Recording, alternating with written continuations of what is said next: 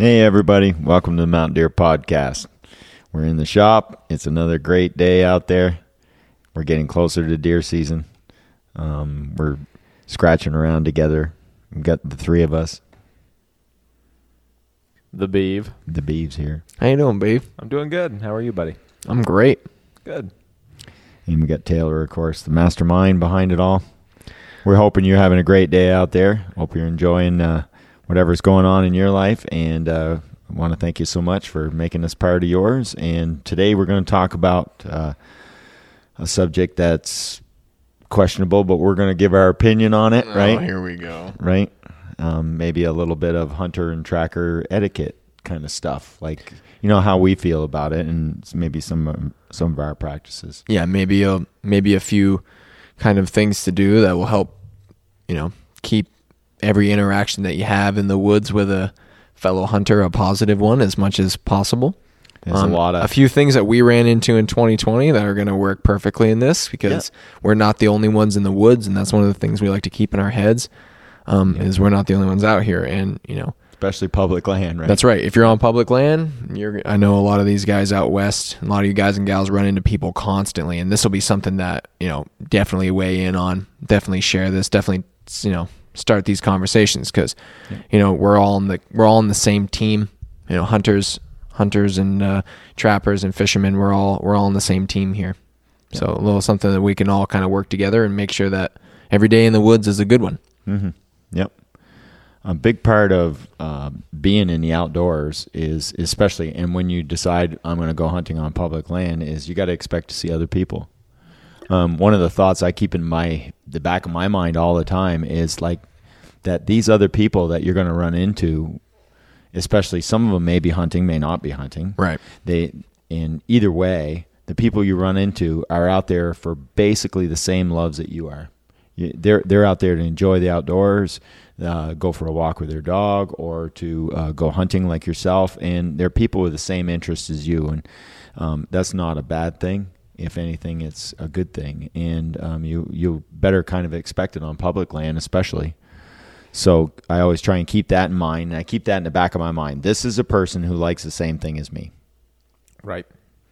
Th- that's that's like for starters that's always the way it is um, as i go out in the woods and and of course there's all kinds of different scenarios and i try to also remember in the back of my mind that this land even though public land belongs to me and it belongs to you belongs to everybody i i also don't claim the ownership of it completely like and it's so easy to do. Um, if you happen to put out a trail camera and you you you picked a nice little funnel and you put a trail camera out there and this big buck has been coming down through and you figured him out just a little bit.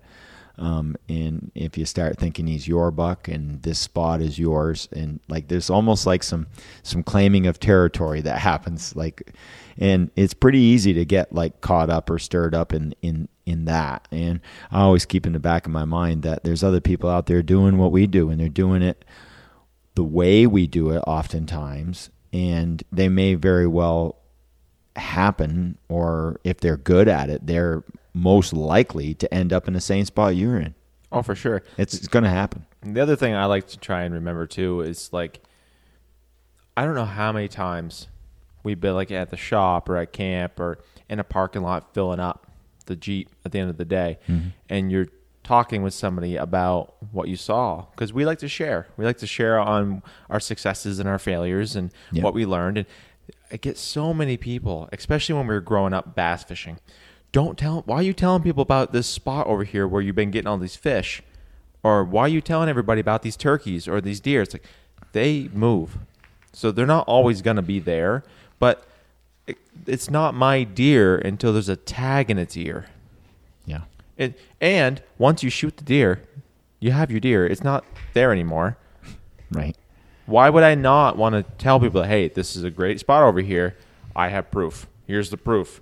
And now I'm going to share. Well, it it's definitely a competitive nature. That's where that comes from.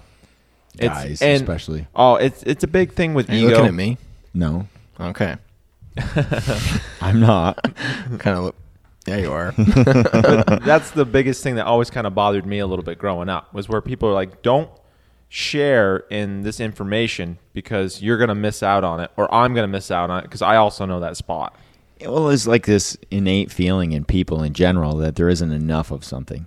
Right. There's, right and uh, like and, and it's almost innate in men especially to be competitive about things and it, it that competition uh, uh, survival of the fittest Right. the strongest the smartest will make it and do the best um, like well okay and they may do the in general but like it doesn't mean that someone else shouldn't be there somewhere you know so Right. it- there there's always this like little bit of a competition worry kind of craziness mm-hmm. that in general we don't feed into i i would say i outgrew it at at some time and especially maybe a little bit more when you were young yeah. and then as I brought you guys into hunting more, by then I was kind of over a lot of that kind of stuff. I, I know guys who have taken, you know, rubs that a buck made someplace and cut them all down so that no one else would find him and know that that buck was in those woods. Right.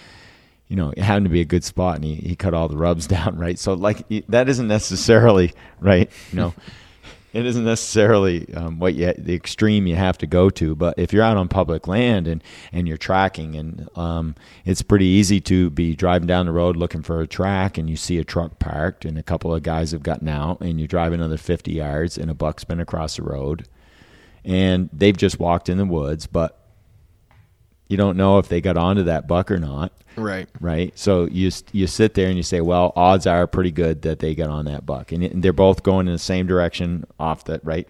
Right. So you you check out what is going on on the ground. You know, you you you see two hunters went on to the left side of the road, and a buck is on the left side of the road. Right. So you say, well, odds are that they're in those woods and they're hunting that buck, even though you don't know for sure, right?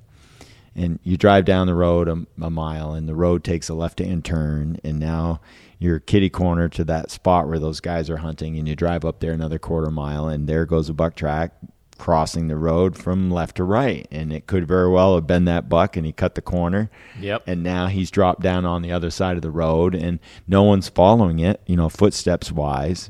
And it's only 20 minutes after daylight and you're thinking to yourself well these guys hopped out on that track first and now the deer probably has crossed that corner and he's now down on the bottom side and it's like well should i take it are But- these guys going to come along it kind of looks like the same deer right there's always these like decision making times when you have to say you know what should i do Right. Right. Then, then there's always the chance too that they push the deer out on another deer.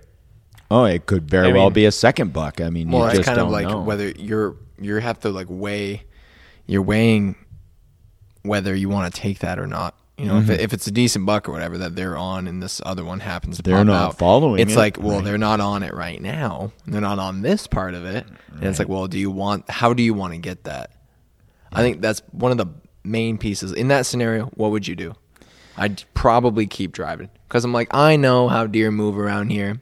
That's probably that same deer, and to one of the things that kind of sucks is like when you're out in the big woods and you're on a buck and you're you know doing your thing and you look up and there's a dude on your track or up in the woods ahead of you you go ah right? Running into somebody is almost like you feel like you're intruding on their hunt yeah, or you're already on it and then they come in you're like dude seriously? Yeah. you know that kind of like come on man. I'm, i want to be out here doing my thing. And you know yeah i get it. They're doing their thing as well but it you kind of you have to pick you have to pick how you feel in that scenario and you know they're doing the same thing they don't want to run into you right. you know just as much as you don't want to run into them Yep. It's weird. it's a it's a weird scenario to get into and most of the time we'll just like if we're on it and you know somebody cuts us off is what it is you know like how many times have you been tracking a buck and all of a sudden a footprint footprints from a dude have come in from the side and hopped right on and gone right down your track how many times Quite a few. hundreds Yeah, oh, yeah. right so it's Yeah. like and what do you do you just shrug because what are you gonna do? what are you gonna do And and I'm not gonna feel real bad about it. Um, if it's after the fifth bed, like we had this last year, right? We take a buck and, and Oh, we're- we're so close. we're we're getting to the fifth bed, and we're thinking, oh, we're gonna shoot this He bugger, and dead. it's two thirty in the afternoon. You know, this is looking really good. We should be seeing him any second. We've been crawling since the fourth bed, and we're on it. and, and we were on it. The the fourth and fifth beds were I don't know how far apart, three four hundred yards, five hundred quite a yards. ways. Yeah, long ways, and we're tippy toeing, being careful, thinking we're just gonna catch him standing here someplace, you know. And a lot of it's open, so we got to go slow, and we're really creeping Good wind, snow. Yeah, but he is headed towards the road, and I don't Mm. like that, right? And and we're both oh. This isn't good, and we get down there, and he slides across the road, and there's no people, and I'm like, "Oh yes!" And then down the side of the road, about 150 yards, and he beds down right beside the road, and on comes a guy and gets him up, and away he goes, and we're both like, a whole day gone right? And that's quite a feeling at the end of the day when you invested an entire day, Yeah. and it's the last day of the season, and it's like what Mm-hmm. That video will be up shortly. yeah, Not to spoil the ending. it just like in in how you how you feel you know about the person and and also to how you treat them or how you meet them or how you choose to meet them when you do Right. and and the way you go about it is going to be an individual thing every time. It's going to be a situational Right. thing every time. But I always try and like keep the the main things. There's somebody who likes to hunt too, Yeah. and um, if that person, the amount of times that you've probably happened on to a deer and a track in the woods, and you're like, oh, sweet, a track. And then you just get on it and go. How many people have come up on your back track and you actually cut them off and didn't know it? right, Probably the same amount as you've been cut off. So it's like, well, you it know, happens. Right, it happens, and it this is public land, and that's mm. that is a deer that's owned by the people and not by me, regardless of how much effort I've tried to put in to get him. Mm. Doesn't matter. He's not mine. He's ours, and it's whoever gets him. That part of it is where the competitive nature comes in, though. Yeah. because it's everybody's unless you get it. Right, I And have had a couple that were just extreme giants, like the biggest bucks Yeah. I've ever laid eyes and on it sucks. track wise. It sucks. and I follow When the thing and follow in. it and follow it, and I a guy cuts me off and starts walking on it. So I'm like, no, that's too bad. So I do a 90. You know, I just leave leave the whole scene at a 90 degree angle, Yep. and I I pitch back towards home, and I start going and going, and I go quarter three quarters of a mile, and there's a running track, and it looks like him coming from my left to right and I took a right, you know, mm-hmm. and it's him and he's running. And there's no one following him. And I'm thinking that guy went up there, jumped that deer and didn't stick with it. Now this thing's a 260 70 giant. Yeah, And and I'm I'm like he didn't stick with it. What is that, right? Now, I like I said, I've only gone a quarter mile or so, and so I said, well, let's just wait. So I, the deer's running anyway, and it's really fresh, and I'm pretty sure it's that giant. I might just well stand here for a minute and see if the guy comes along, right? yep. Now I just stand there and stand there and stand there, and the guy doesn't come along. So I go backwards. I said, I, I got a little time. The thing's running and he's really scared and it's brand new. And I've got a little bit of time. And he hasn't come and it's been 15, 20 minutes. I mean, if it, it there's no way he, he should have cut that corner off. Right. So I'm thinking, well, maybe I jumped him.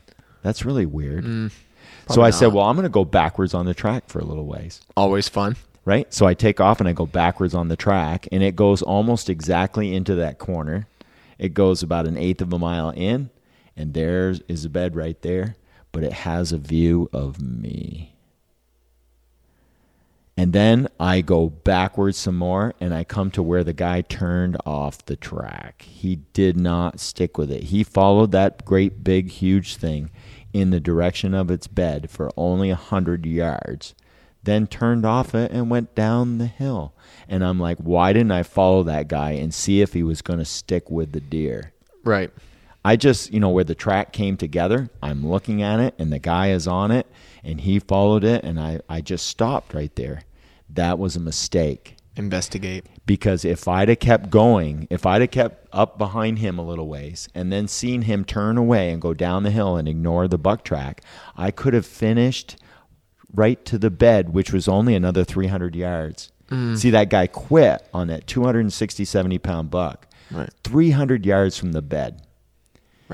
Now, the deer had a view of where I cut off on an angle and saw me and took off. Amazingly, it ran in front of me, but it was way in front of me. So now I'm like, from now on, I'm going to check and see if the guy's going to stick with it or not. Yep.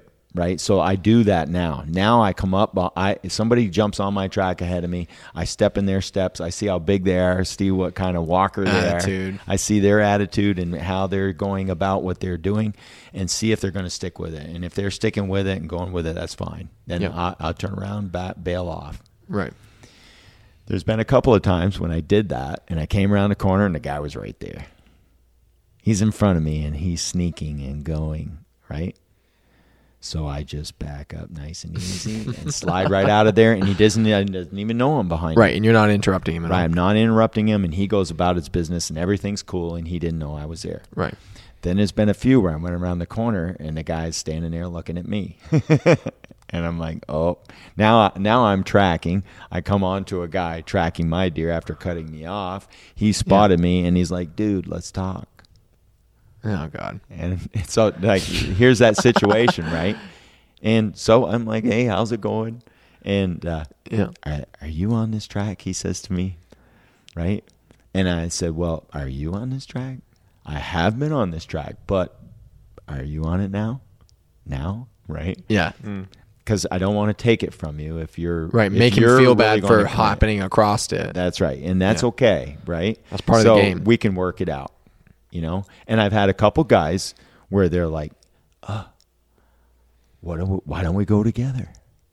And I'm like, "It's okay with me. Sure. Who's doing the shooting? Right? You Right. in the front? Go ahead. I'll, I'll just. I just want to see this thing. Yeah. You shoot it. I'll back you up. yeah.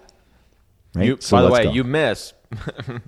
Well, maybe, but you know, it depends. Be so, back up behind it. and there's been a couple like uh, Lee Safford once. Uh, I come up behind him over in New Hampshire, and he, he I, I went to school with him, you know, and I hadn't seen him for a long time. So I, I had to Yep. see somebody, you know, that I hadn't seen in a long time was great.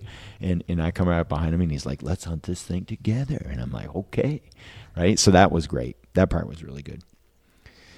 Then I've had other times where I'm tracking a buck and it's got a doe and the doe gets me and they jump off, right? They're not really, the doe's in heat, the buck's following her, everything's like, it's just kind of, you know, they're just kind of running from me, don't know what I was. And, and they jump off for a quarter mile and do this little bit of a hook and she's definitely in heat and it's a monster. It's Fire Tower himself, mm. right? He rubbed on 10 inch maple everywhere. Yep. This thing was Monster. a hog, right? Never, never killed him, never really saw him, but I, I did get one really good look at him, and it, it was just moments before. I, I they go about a quarter mile, and the doe is tired of the buck pestering her, so she lays down. He he comes walking in behind her, kind of sniffs her over a little bit, and the buck moves about 15 yards past her, and now he lays down out in front of me a little bit farther. I come up behind him, and of course the doe, I run into her first, right? Right. She gets up and she does a, a hard right to me. She jumps downhill and down off this big steep bank towards uh, Garfield Falls in uh, Pittsburg, New Hampshire. She, she- we're on the north side of the falls, and she runs down in that direction. And and of course the buck goes barreling after her. And Naturally. the buck the buck did I didn't get to see him, and he just saw her jump off, and he took right off after. her.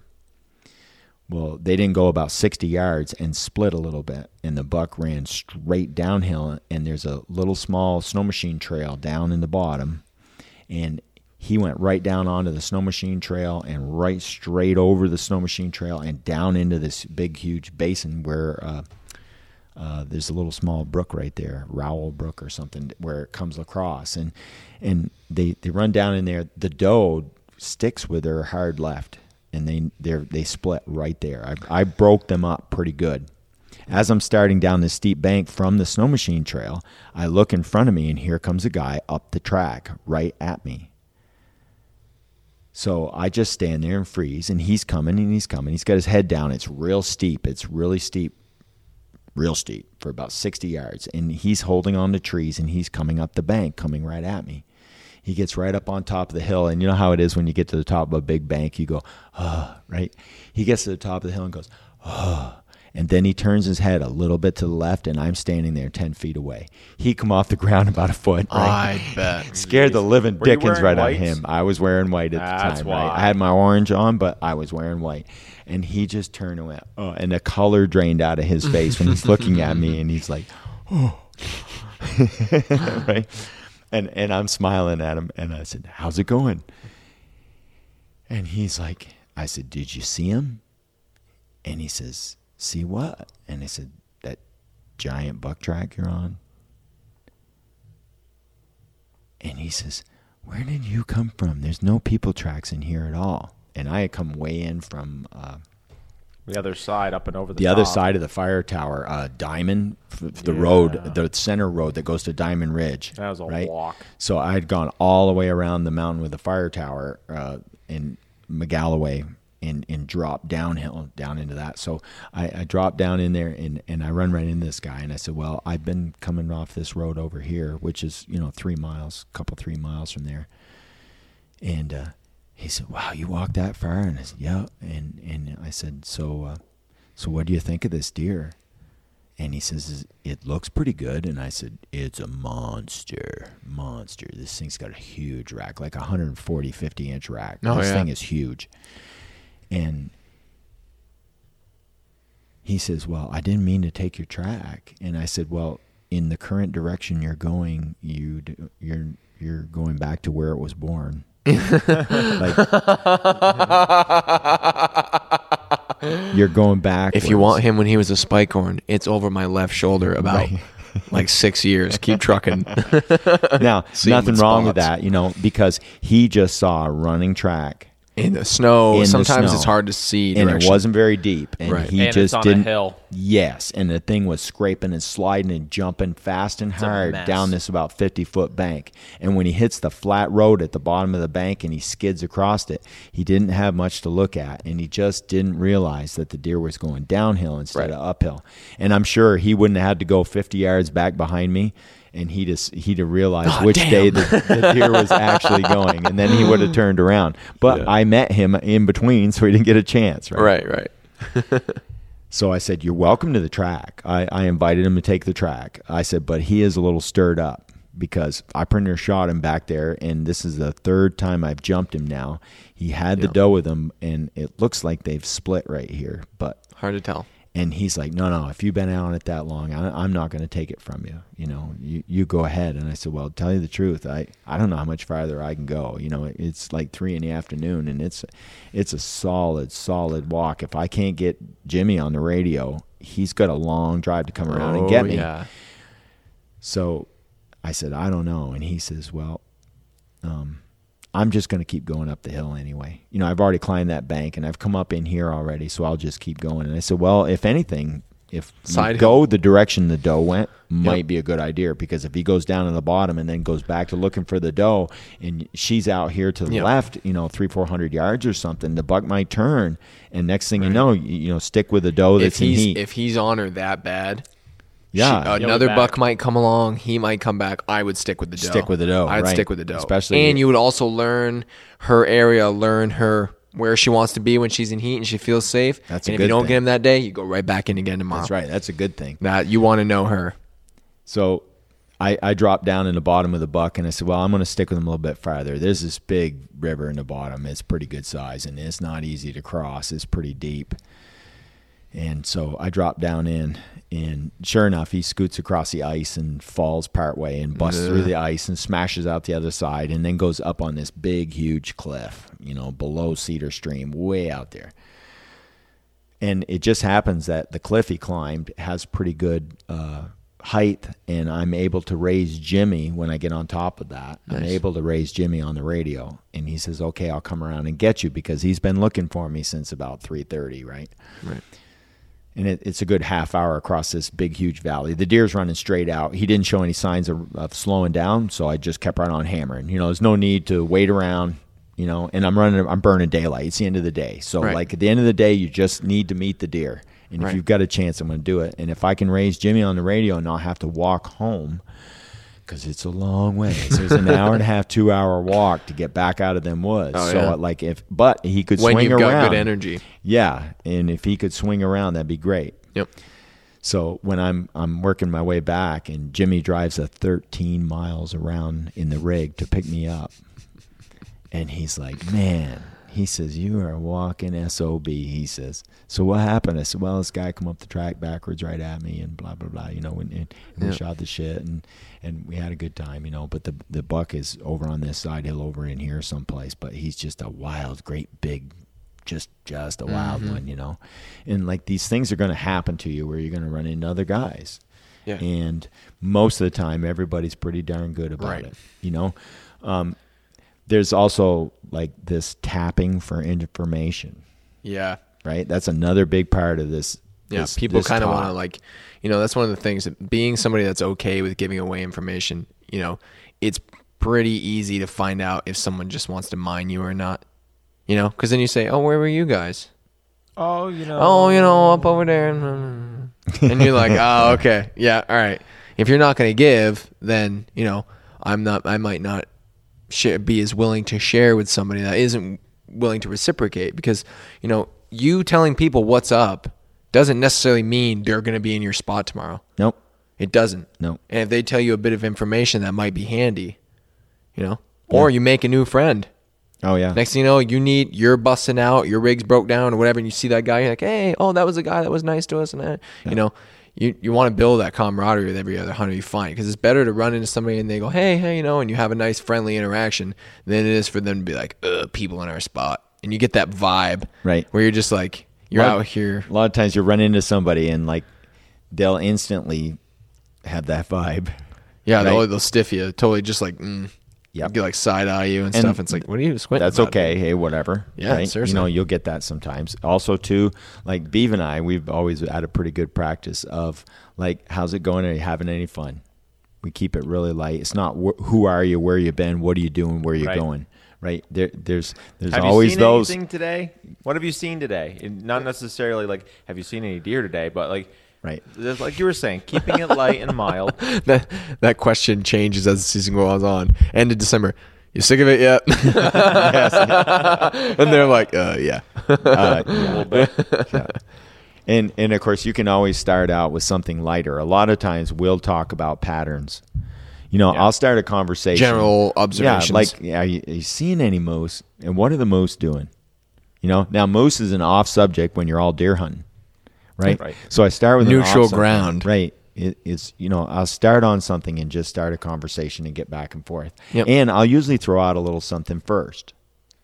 Throw out a little bit of information first. Do you feel know? like talking? Are you friendly enough to give up some of your information at all? Right. and it, and, um, and Yeah. it's almost like parasitic to like demand some information out of somebody and, and i try to Yeah. never really do that because that's not that's not fair well, yeah, it seems it seems kind of disingenuous. yeah it's To, parasitic to kind of keep, to kind of like ask questions of other hunters for your own kind of gain. Like if you don't, if you don't really care what they have going on and you're just out there for you, don't talk to people. yeah If you want to know and you're just like you're a social butterfly or whatever and you want to just chat and see what's up and you're not having much going on during the day and you want to like, hey, how's it going? You know, do that. But if you're out there to get it done, don't talk to people. Yeah Put your go. head down, plow, mind, you know, kind of mind your own and go work on what you got going. And, Right. you know, because a lot of people are, there's going to be tons of pushback. And then, you know, you're more likely to create those kind of other fellow hunters that are willing to cut you off if you're kind of that guy. you don't feel- need enemies right, you don't ever need right, enemies. right. you know and you don't want anybody to be it's it's it's tough because some some folks are just looking to be hurt and you know sometimes there's nothing you can do um they're they're expecting right Right. they're expecting things and it's easy for you to expect things of people and it's easy for people to expect things of you and you might not very well even know it Right. you know so there's always that weighing and of course with the world being as crowded as it is and with public land especially oh being God. as crowded Out west, as it is you guys you- probably pull your hair out. yeah you you got to really just relax about the whole thing because as soon as it's like super competitive and stuff it's no fun then and and That's not what it's really about. No. And most of the time, if you're in Maine and you're hunting hard, you're a good hunter. Yeah. You know, if you can stay committed and keep going, man, hats off because this is the toughest place there is to kill deer. Yep. The killing. It's a great place to hunt. It's one of the best hunting. place to kill. Yeah. Yeah.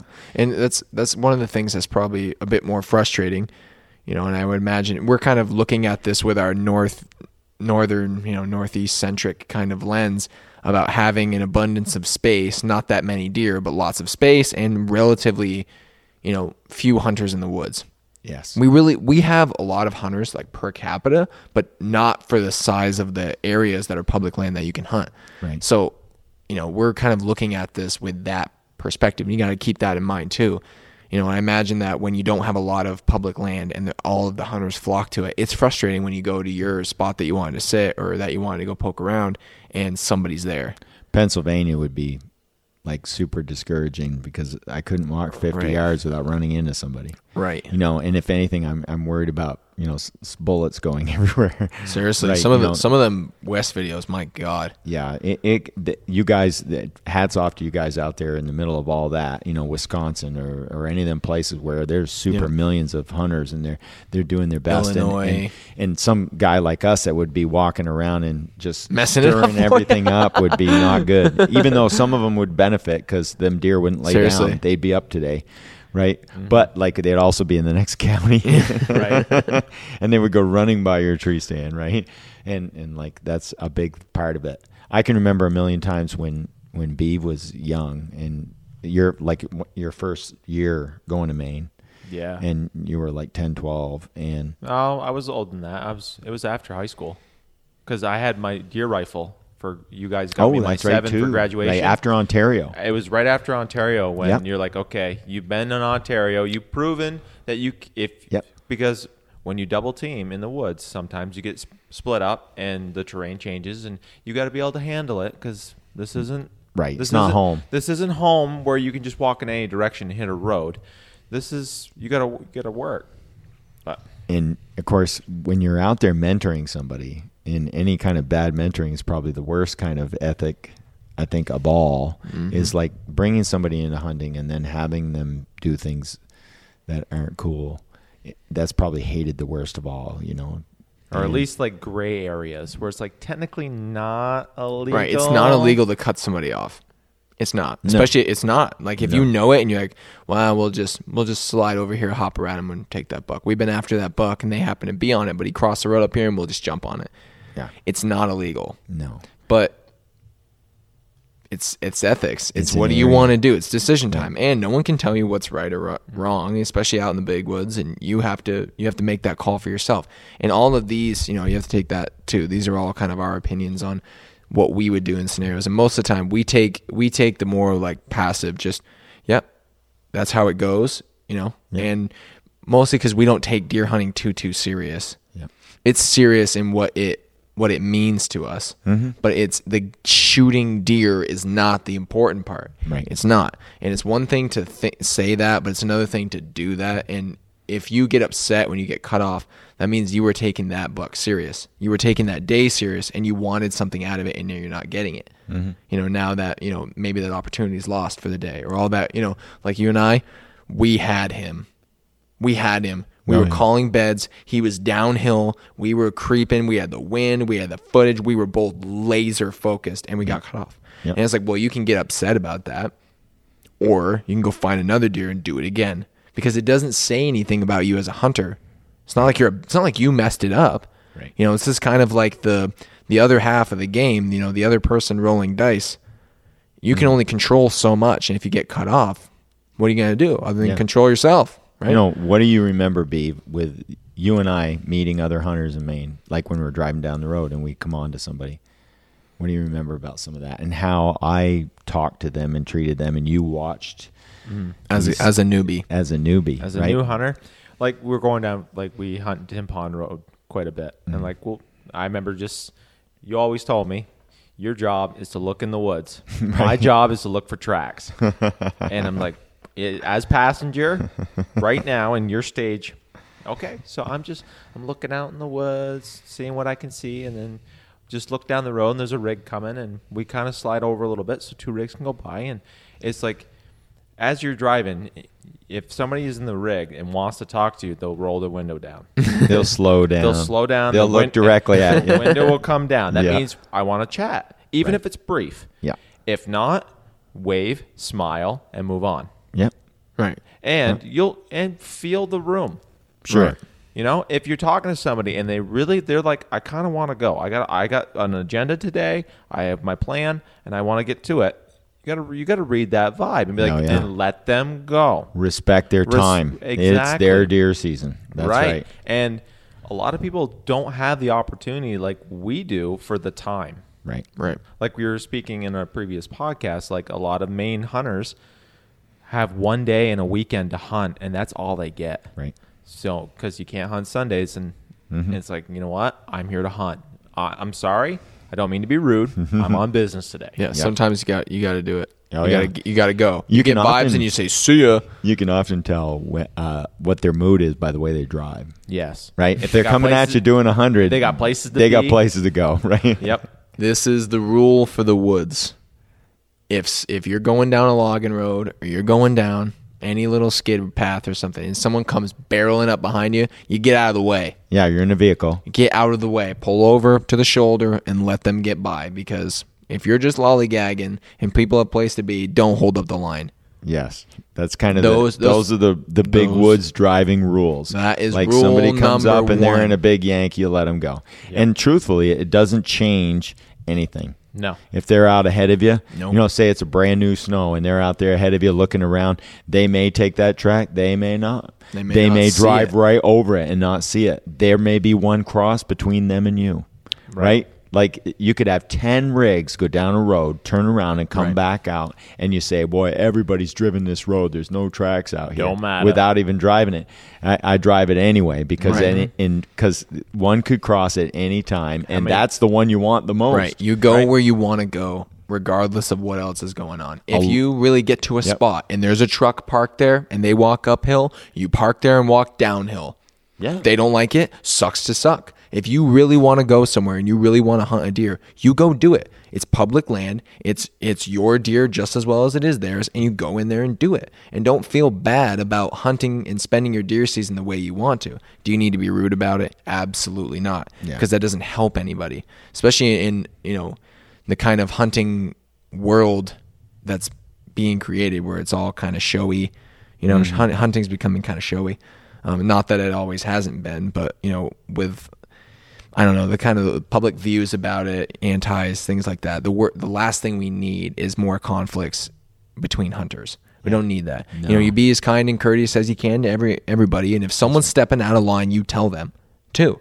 Well, If they're walking up and disturbing you and you're understanding, but like, dude, there's somebody here. Seriously, like, come on, you know, let's be considerate. And that probably is a bigger part of uh, more Western ethics than us, you know, Absolutely. because you're running into way more people, Right. Right. Because You have they're this- and especially sitters, like you, know, you you come walking along, just strolling through the woods, and the guy's been sitting there in peace and quiet all this time, and he's Mm-hmm. thinking, the longer I sit here, the more likely I am for a deer to come by, Right. and he's put all this investment of four hours in it, and then you come lollygagging through, it's gonna, he's not gonna be real happy about that, Mm-hmm. right? I've done that a few a few times. I've been just walking through the woods and I hap- I see orange. I'm like I just stop. If I'm not on a deer track, I'm like, okay, there's a guy over there, and I'm looking around. Is anybody else right here? Am I screwing anybody else's spot up? And if they may, if they see me or not, I just kind of wave and say sorry, and I turn and I give them the nice wide berth because I don't want to ruin any other potential opportunity by constantly being in their zone. And it's if I'm on a track and the guy's sitting there, that's another thing too. It's like I've been on this deer all day. Mm-hmm. It's a nice deer. Yep. I'm gonna follow it. I'm gonna finish my track. Yeah, it's gonna your your feelings about this kind of stuff is gonna change day to day. When we had that heat wave last year, 2021, you know, we split up with the rig. I go up, you swing more uh, east, technically, and I go up on the west side near the power line. I'm working that, and I come through and I look down and I worked my way up and behind a guy 30 yards in the woods. He's sitting there, and I could tell he's ignoring me, right? Because he's looking downhill, and I was like. And I just no came way he through didn't there. hear you, He right? And it, it's there. dead silent, crispy, and I came down from like his left up the hill, and now I've come up behind him, and I don't, I have no idea Didn't how know. I didn't see him. You know, it was kind of thick, and he picked a great spot. I'd have been dead. He'd Yeah. shot me, no Yeah, problem. if you were a deer. Right, if I was a deer, if I had horns, I'd probably be dead, unless he's asleep. But I see him right there, and he's facing away, and he's not moving, and I was like, "F- "Are you serious?" And I felt so bad. Yeah. You know, and most of the time when a guy does that, they get into the scenario that you know I did, where I I just walked. I walked through the whole thing, you know, and I come up behind him and I just went crap. So I just turned complete opposite way and just kept trucking because what am I going to do? I can't unwalk through his spot. Nope. And just because I went through doesn't mean the spot's ruined either, No, no. right? Deer walk on our tracks behind us all the time. Yep. They smell us all the time. And it's not like it's not like that spot's ruined for eternity. Nope. It's like it's just kind of half ruined while I was walking through. I give it a 15 minutes. It might be different. Somebody a half mile away could jump a deer and he'll come running right through there. Right, and it's that's- got nothing to do with Our, it. you know, the feelings that we have of having, you know, it's not, there's a level to the amount of people we like in the woods with us, but more often than not, when you're hunting in a bigger area and there's not a lot of deer, the more the merrier. Get them things moving because you have so much ground to cover. You know, especially if you're snow, if you don't have really all that great tracking conditions, get people in there, get them moving, get them jumping around because it's really the only prayer you have when you're in a giant ocean of nothing. And it's sleep weather. Right? You sit down, hang yeah. out. Lay down, know? take a nap. And of course, the main point is you don't want to pass down, uh, pass up on an opportunity to be courteous, right? Right. You know, and, and you don't ever want to pass up on that. And if if somebody seems to be following you and doing all kinds of, you know, like really picking your nose, and you know, mm-hmm. they start asking you tons of really like kind of personal questions, like you know, what channel? I thought you said on, that was okay. Right. I'm a kid. You said we were hunting together. He's There- like, who's this guy following me? There, Oh, there's yeah. some information you may want to give out, some may, information you may not want to give right, out. and you don't have to feel obligated to tell anybody anything. Well, of course not. Right. And like you may at different times be more open than you are at some times. Mm. And it doesn't take much of a really good buck to get people really tight-lipped, Mm-hmm. right? And and a lot of times you don't have to hear the information to get information. Right. And all day long, that's what we're basically doing is gathering information Yep. all day long. So there's going to be a certain amount of stuff, and there's right. You're going to hear some truths and some not mm-hmm. truths For sure. and how much of it you're going to have to weigh and cipher it out yourself. And it's this nonstop decision making thing. That's Right. the other thing that's kind of attractive to tracking is like you could be the next decision you make could be the one that gets you the giant bigger than you've ever gotten before, Or but it could it. screw it. Yep. And mm-hmm. you don't you end up with zip, right? So there's this like nonstop decision making thing, which if, to me I I like. I like it. But well, you're in the pilot seat. yes, When you most track, of the it's time. like you're running the show. You know, the deer have a little, you know, obviously have a have a part in it, but you're making the calls. Yeah. You're seeing how it goes. You're go you're you're the one reading the info. You're the one deciding what where to go, when to do it, how to do it, where to look, when not to look, when to grunt, when you know, all these things. It's like the most the most interactive you could be in your hunt, Yep. you know? And that's kind of another thing for sticking with big ones. Yeah. Big ones tend to avoid other people, avoid where people go, right? Mm-hmm. So a lot of them really big giant bucks, I'd rather go after them. The little guys will run through 15 stands. Oh yeah. How many times have we run through deer through people's stands, and especially the smaller, younger deer, like the two and a halves? Right. Yep. They will run right through those spots where you know Four or there's a guy five stands there. in one day, but no one's ever in them. You know how many Sometimes. stands we've run big bucks through, and no one's ever in their stand. You guys in your should be stand. sitting in your stands. If we say we're gonna be somewhere at a time, go sit in your stand because he's coming through. yep. Another um, awkward. It, it was potentially very awkward situation where I ran in with another hunter. We were in Bosebuck, and I had dropped you off in the in the old Jeep, my old uh, Way back. old Susie. Old Susie. I dropped you off. You went up on a northern Bosebuck, and I went down, and I went south of you, I think. Mm-hmm. And you had found all those moose sheds. Yep. And you and I wasn't on anything. It was kind of a bluebird day, really loud, crunchy anyway. And you're like, "Hey, I need some help. I found some beautiful sheds. They're brand new. I, I got eight of them." He's like, "I got one big enough to drag them all in, but it's too heavy." I laughed. All right.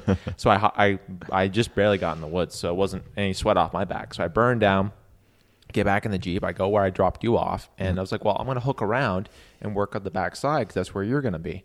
So I'm I do what I always do, and I just kind of walk in the woods. I'm walking and grunting, and I look down at my GPS. like, okay, I'm I'm still on point. I put it away.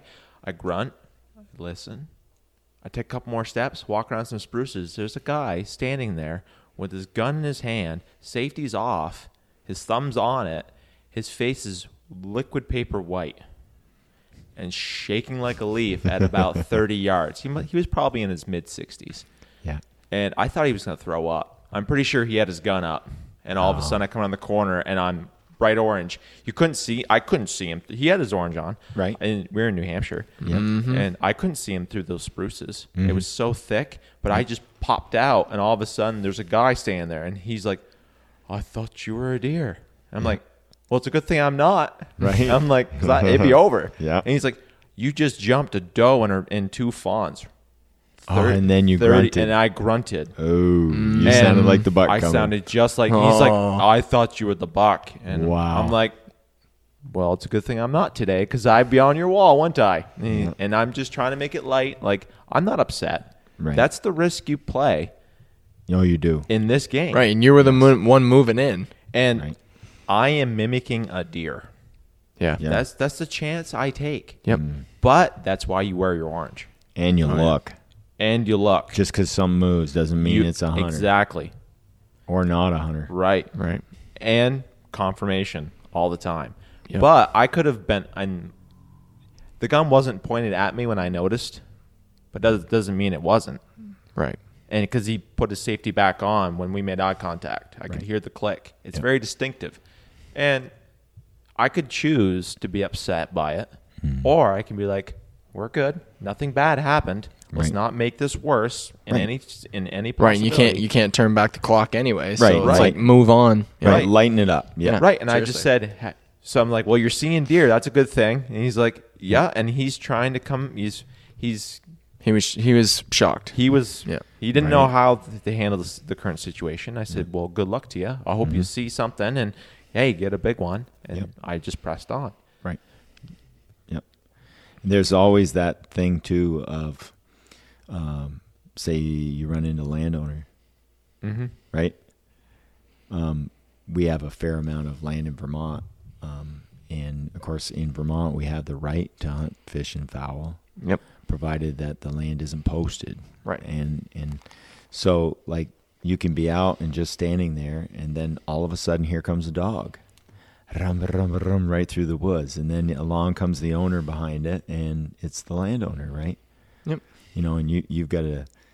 You've got to number one be okay with the dog, right? And whatever happens, Yeah, it's their some, property. Some dogs do or do not like you in the Oh, woods, yeah. right? You know, I've-. Mm-hmm. I've had a couple of dogs that were pretty wild at me, and then a couple that were like super friendly, want to jump all over you, right? So there's there's always that opposite, and the, the landowner meeting a landowner where you've never before, and you just happen to be running into them right then, and how you handle that is always going to be a, a big part of it, and being nice and open about it, and being honest about it, Yep. and is and always being, the best. being friendly. yeah, and, And, also being also just- grateful.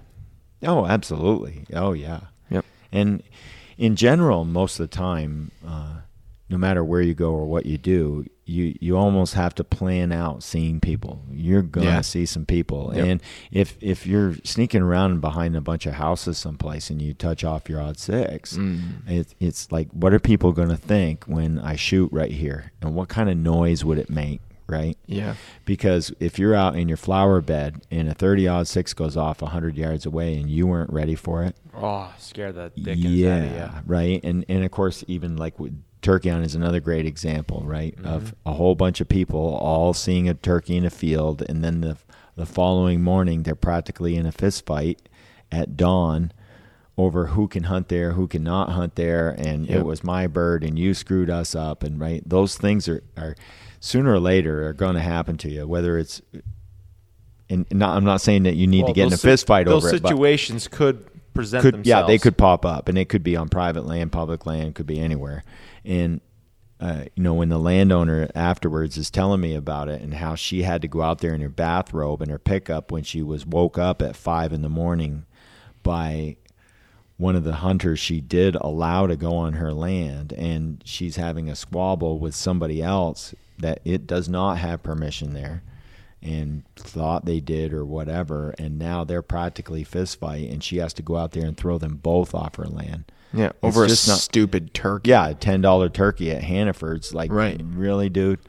You know, Right. so there there's going to be those kind of scenarios, and and as hunting goes, you know, doing your best to to kind of work through it all. You know, somebody's flashing their light at you, they're they're letting you know something. So it's like you know, Mm-hmm. Right. be be good about it.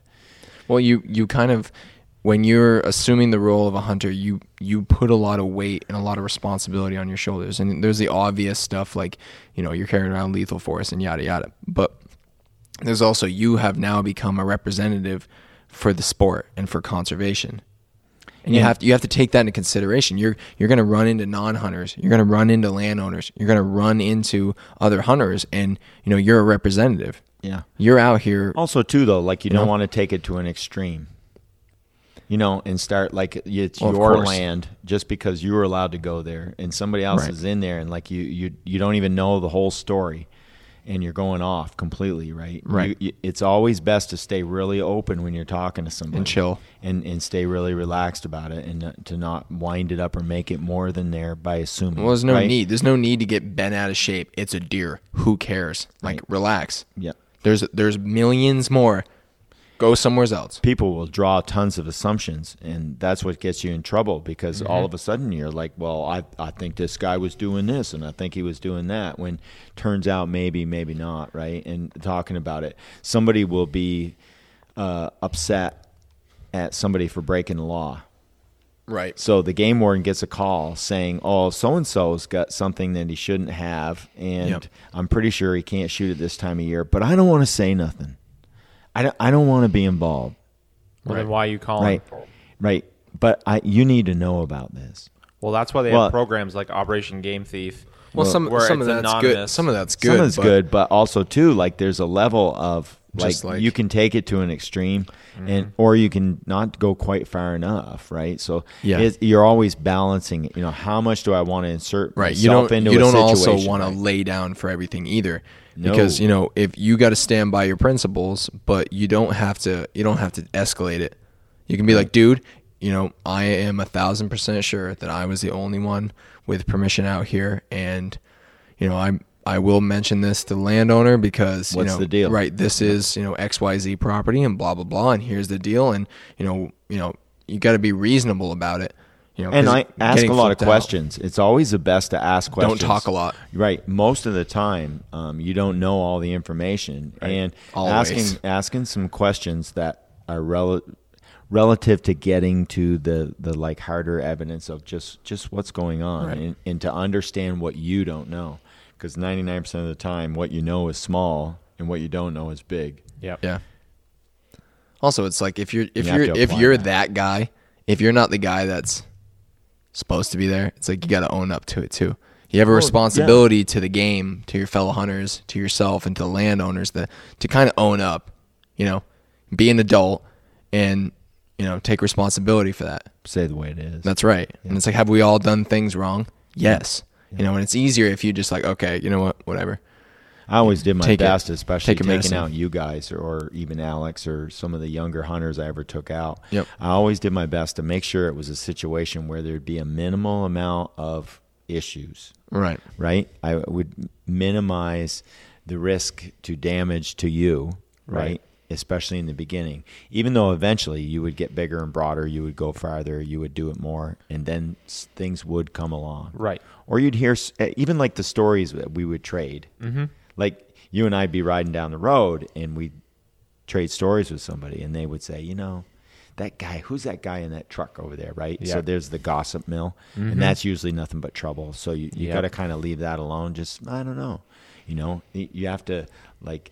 There's always like a little room for silence and asking questions because Right. most of the time, if you have a problem, it's because you're not asking the right questions. Yeah. Even if you're not asking yourself the right questions. Yeah. Am I really doing what I should be doing right now? Stuff like that. The other um, thing too that you always kind of instilled with me, especially out in the really big woods where you're really far from anybody.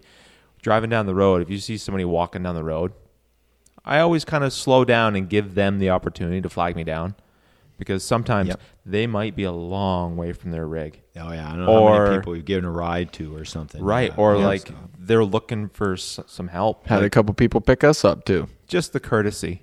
Mm-hmm. Give everybody opportunity. Give everybody and yourself the opportunity to be courteous. Yep. And and also too, if somebody doesn't want anything, leave them alone. They'll let you know. Oh, yeah. You got to read Yeah. the room. Yeah. Read so the we always like, how you doing? You need a ride or anything? And we we're always willing to Yep. shuffle all of our garbage out of the back seat so somebody can All of our plastic squirrel bottles in and wrappers. That's Yeah. right. Yep. soda cans. That's right. Yep. Yeah. And and there's a fair amount of like information exchange that's good sometimes, and then sometimes too. You know what? Um, go learn on your own. Right. Right. There, there has to be Yeah. a certain amount of that, and that's that's Don't that's care. part of it, too. More, more. Yeah, go, go have fun. Yeah. I don't know how many times we've like pointed moose hunters to like some really good moose, Oh yeah. and then they didn't take advantage of it. right. Right. Yeah, a lot of the advice you're going to give, people are not going to make moves on it anyway. Mm-hmm. Yeah. And that's kind of always like we're not worried about it. Somebody asks like, "Where you shot that buck?" Over here. Here are the coordinates. Go, You go. the coordinates to the gut pile. I can give yeah. them to you. Or like, it's a good spot. Where do you guys? What do you think about this area? Mm, it kind of sucks because of this, this, this, this, this, this, this. Right over there is a little bit better because it's got some more of that. Yeah. You know, and because when we started sharing information, things started getting you know better for us. We shot more deer when we were the guys telling people where to go for whatever reason. Right Well, around that time, Sharing information is like doing a good deed, right? Yeah. Because it ends up coming back. Yep. You really do. Because you end it's a up multiplier. You always get back more than what you give, whether Oh. it's good, bad, or otherwise. a lot of times that that has been the case for us Yeah. and and it's a like part of that competitive mindset thing that I've just tried to throw away as much as I can like there Right. isn't enough deer well baloney there isn't enough deer there's Right. always a big deer big deer in every chunk of woods everywhere there's always at least one Yep. and if there isn't it's pretty rare Right. um, and it isn't does that doesn't mean four people aren't after the same buck you are Right. you know because Right. they very We've- well could be we've seen that many times. we've many had times. chats with many people that are like, "Oh yeah, I get," it. and it almost is like it becomes like a a cool little culture. You know, it, it creates like a camaraderie between you and strangers. Like you're running to the gas station, she's like, "Did you get him yet?" No, we had him going over here and did that. And you're like, "Oh, well, we saw him over here." You know, and it like Yeah. it's cool. It almost, it makes you know, has a way of making the places you go and the deer that you chase and kind of like legendary and like a community thing. You know, it's fun to Mm-hmm. sure. get to a gas station and you know shoot the hay with a guy that you just saw a little while ago. Well, why did you go over there and how did it go over here? And Yep. you know, you know, And I like some of my bubble conclusions popped. Yeah. I draw a conclusion about where some people were hunting or what they had going or whatever. You know, a, a buck goes across the road. Mm-hmm. Yeah. And, and they get out on it and they're looking at it and they walk out a little ways and then they decide not to take it. They drive down the road, they go farther and go, you know, say they take a right and the deers now cross that right and they get on it over there and they pick up and this is a different deer, right? What they notice or don't notice. Yep. I, I spent a fair amount of time just looking in the snow at what other people did, Yep. like because that's part of tracking too. Yeah. and and how good a walker they are, and Oh, yeah. how big a stride they if we have, come on your tracks in the woods, we step in your footprints and we walk like you walk, and we try to see, we try to imagine who you are based on what your footprints are. You know, we do, we track people all the time. You can tell It's a fun. lot about a person's walking ability by w- stepping in their tracks. Mm-hmm. If if Justin Poulin gets behind me and walks in my tracks, right? he, he knows it's me. Yep. That's Rodney. yeah, I Cocoa better- Puff. I better not follow. Cocoa Puff. Yeah. Oh, this is gonna be great. I'll be able to see everywhere I go. he does not swim. He does not like swimming. right. So there's a lot to learn that way, Yeah. and, and it's neat to see what some people see and what some don't. And there's been many times I don't know how many times we've been driving down the road doing a hundred, and way up on the bank you see one little hole, and it's like stop the rig, and you back up and you climb up the bank and you get up there, and there's one little hole up there, and there's a deer right there. That thing jumped the road, landed in the tire mm-hmm. tracks, and jumped again and landed way up on the top. And you get up there and you get on it and you get going, and somebody else comes along and you're in the woods 100 yards, right? So they already know where you're headed and what's going on.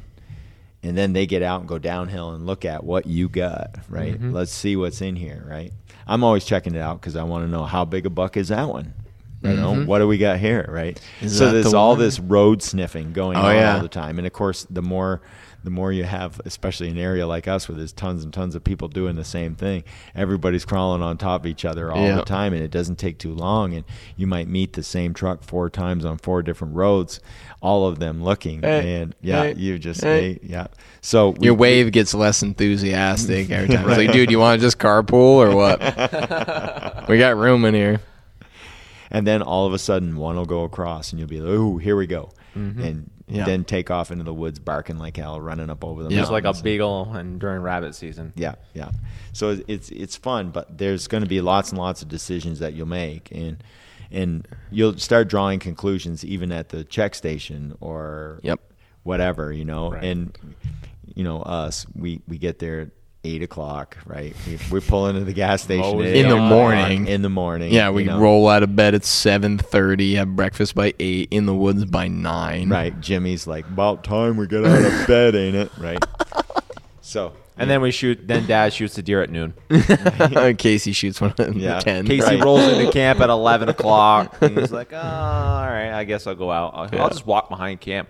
Wow, two hundred pounder. Yeah. Sometimes we'll we'll have that kind of nonchalant kind of attitude, and you can tell the difference between the people who are super get right into it, go go go, Mm-hmm. and personally, I just let them go.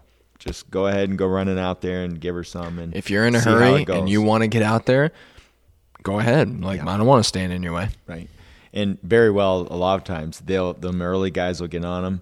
Get it way up in the mountain, bust them, put them down across the road, and when we're there at nine o'clock, oh, We come we're by on it, and and out deer there, and the then tr- it's like, road in oops, sorry, us. got your buck, you know, mm-hmm. sorry, didn't mean to, you Here know, or whatever. And you may learn after the fact of mm-hmm. how it went. And I apologize for anybody that we might have elbowed ever. I'm Didn't- sure didn't we've- mean to do that. You know, I'm sure we've It's rubbed people easy. the wrong way and cut people off and took somebody's deer they work hard for and, And you never know, know and Yeah. you don't know. And Yeah. you know and of course you know you you also don't apologize. If you did everything right and you did it to the best of your ability don't apologize for shooting a deer.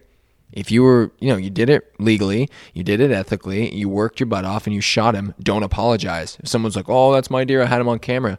Cool story. He's in my truck. Right. like don't feel bad. No. the amount of times we felt like oh i had you know xyz pictures of that deer is over i've been trying to get him for years and you go well My tags. sorry cool. and you go want to hold him like what do you you know don't feel bad for your success you shouldn't There isn't, you know there isn't much you can do there. You just No. you have to. and you just try to keep keep everybody in good spirits and you know don't don't be that kind of rub it in your face guy but also you know don't feel bad That's the way it is. yeah and you're gonna you're gonna run into this stuff and from day to day you'll decide who you want to be as a hunter and and what you're gonna do in any one given scenario and you know we all we do our best to make sure that we're growing as hunters and as people We have to really Much maintain our solidarity as as sports people We as do. much as possible because in the future here, eh, that's solidarity is going to get tested, right? That's what the anti is going to do. They're going to test your solidarity.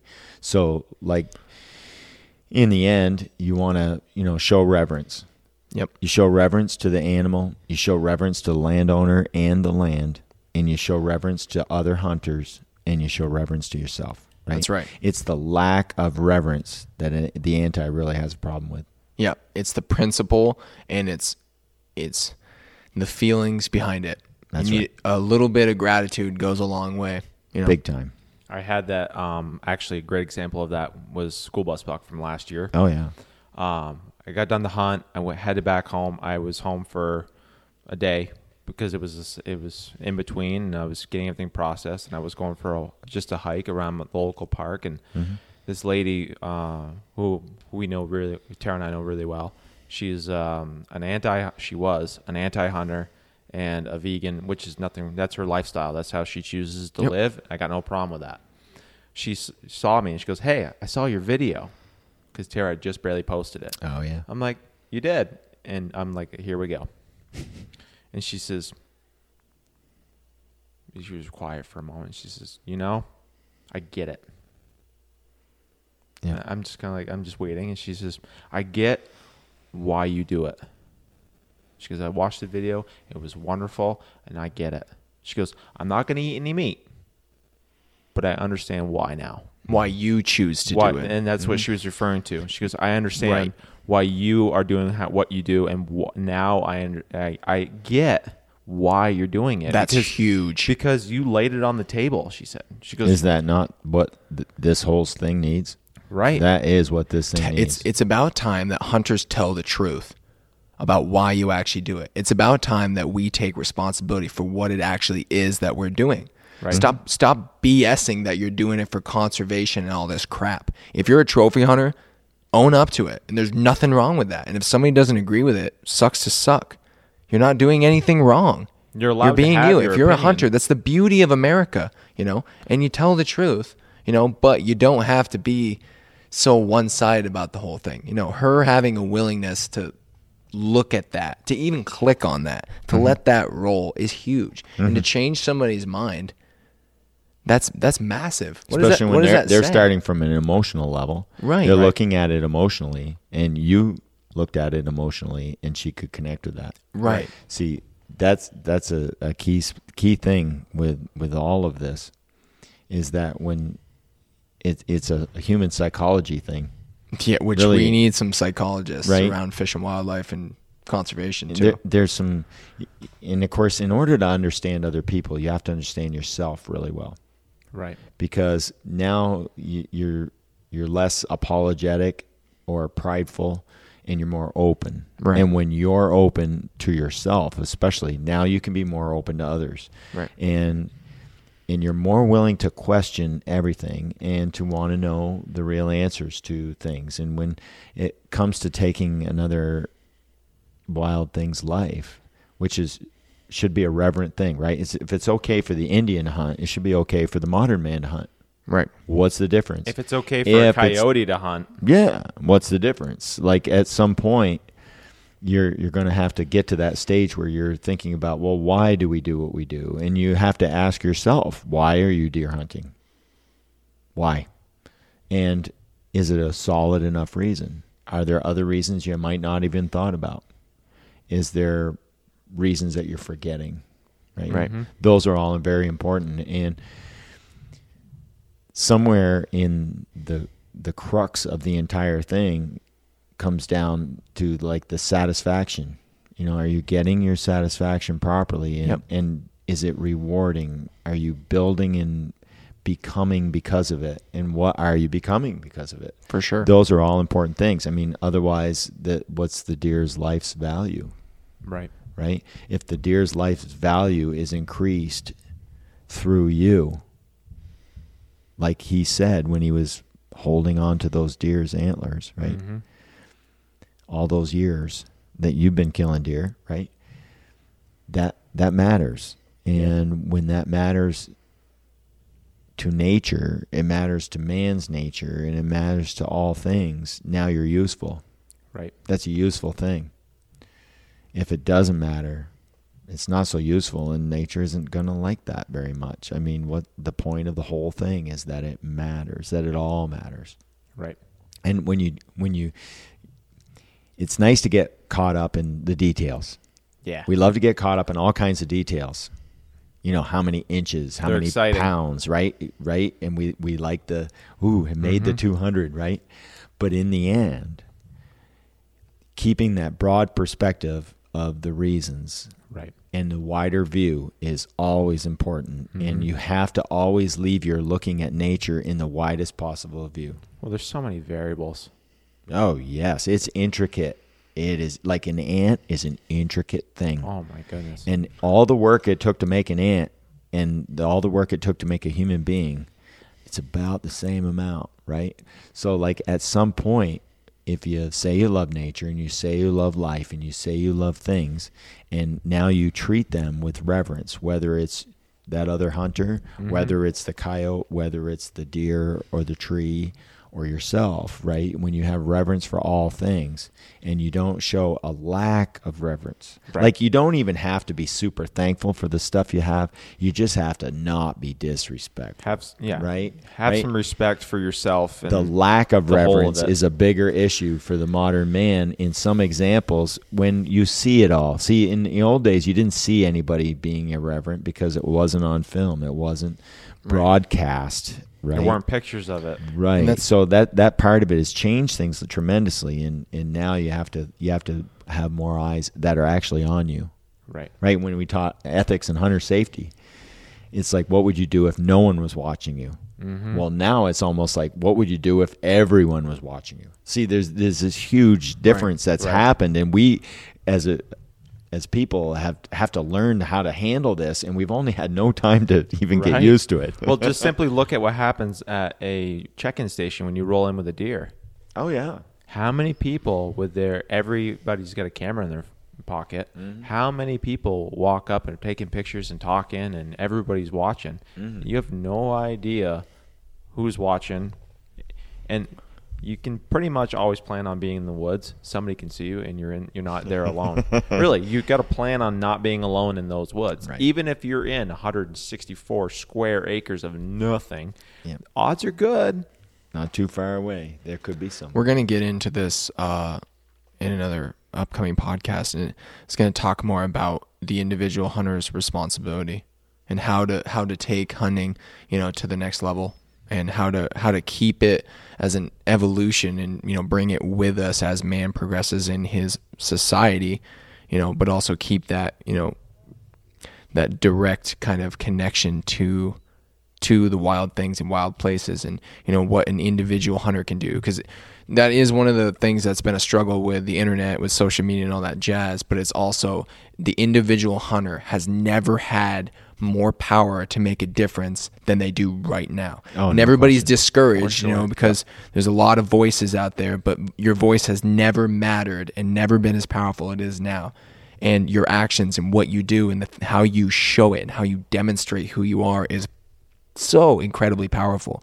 And you know, hunting's going to go hunting and the hunter and that it's you know in its place in society is going to go through the gauntlet pretty quick. Mm-hmm. And you know, New England might be might be the battleground for for hunting and the, its place in society. And we're going to talk about what you know what we plan on doing as a part of the hunting community and how we want to make sure that you know wild places and wild things are here for generations and they have not only the ability to appreciate it from a distance but they have the right and the means to get close and personal. Mm-hmm. How to touch it how to get involved with it. Still being able to pull a fish out of the water. Still be able to lay a buck down and feed your family. Like these things are important. If we want to keep it we need to look farther down the road not just to the next deer season. We're going to jump into that full blast. I want to thank you all for listening and uh, check out this next one coming up because this is going to be a little more how to on a lot of uh, lot of things, especially when it comes to fish and wildlife politics, being involved in all aspects of it, and uh, maybe we can have some good serious discussion about some of those things because that is this is the time of year for that. Um, there's a lot of bills that are getting introduced and a lot of stuff happening on the ground and and out in the herd, the word of the herd. So we're going to be looking at that next. I want to thank you all for listening and uh, happy hunting, guys. Take care. we'll see you next time Have fun.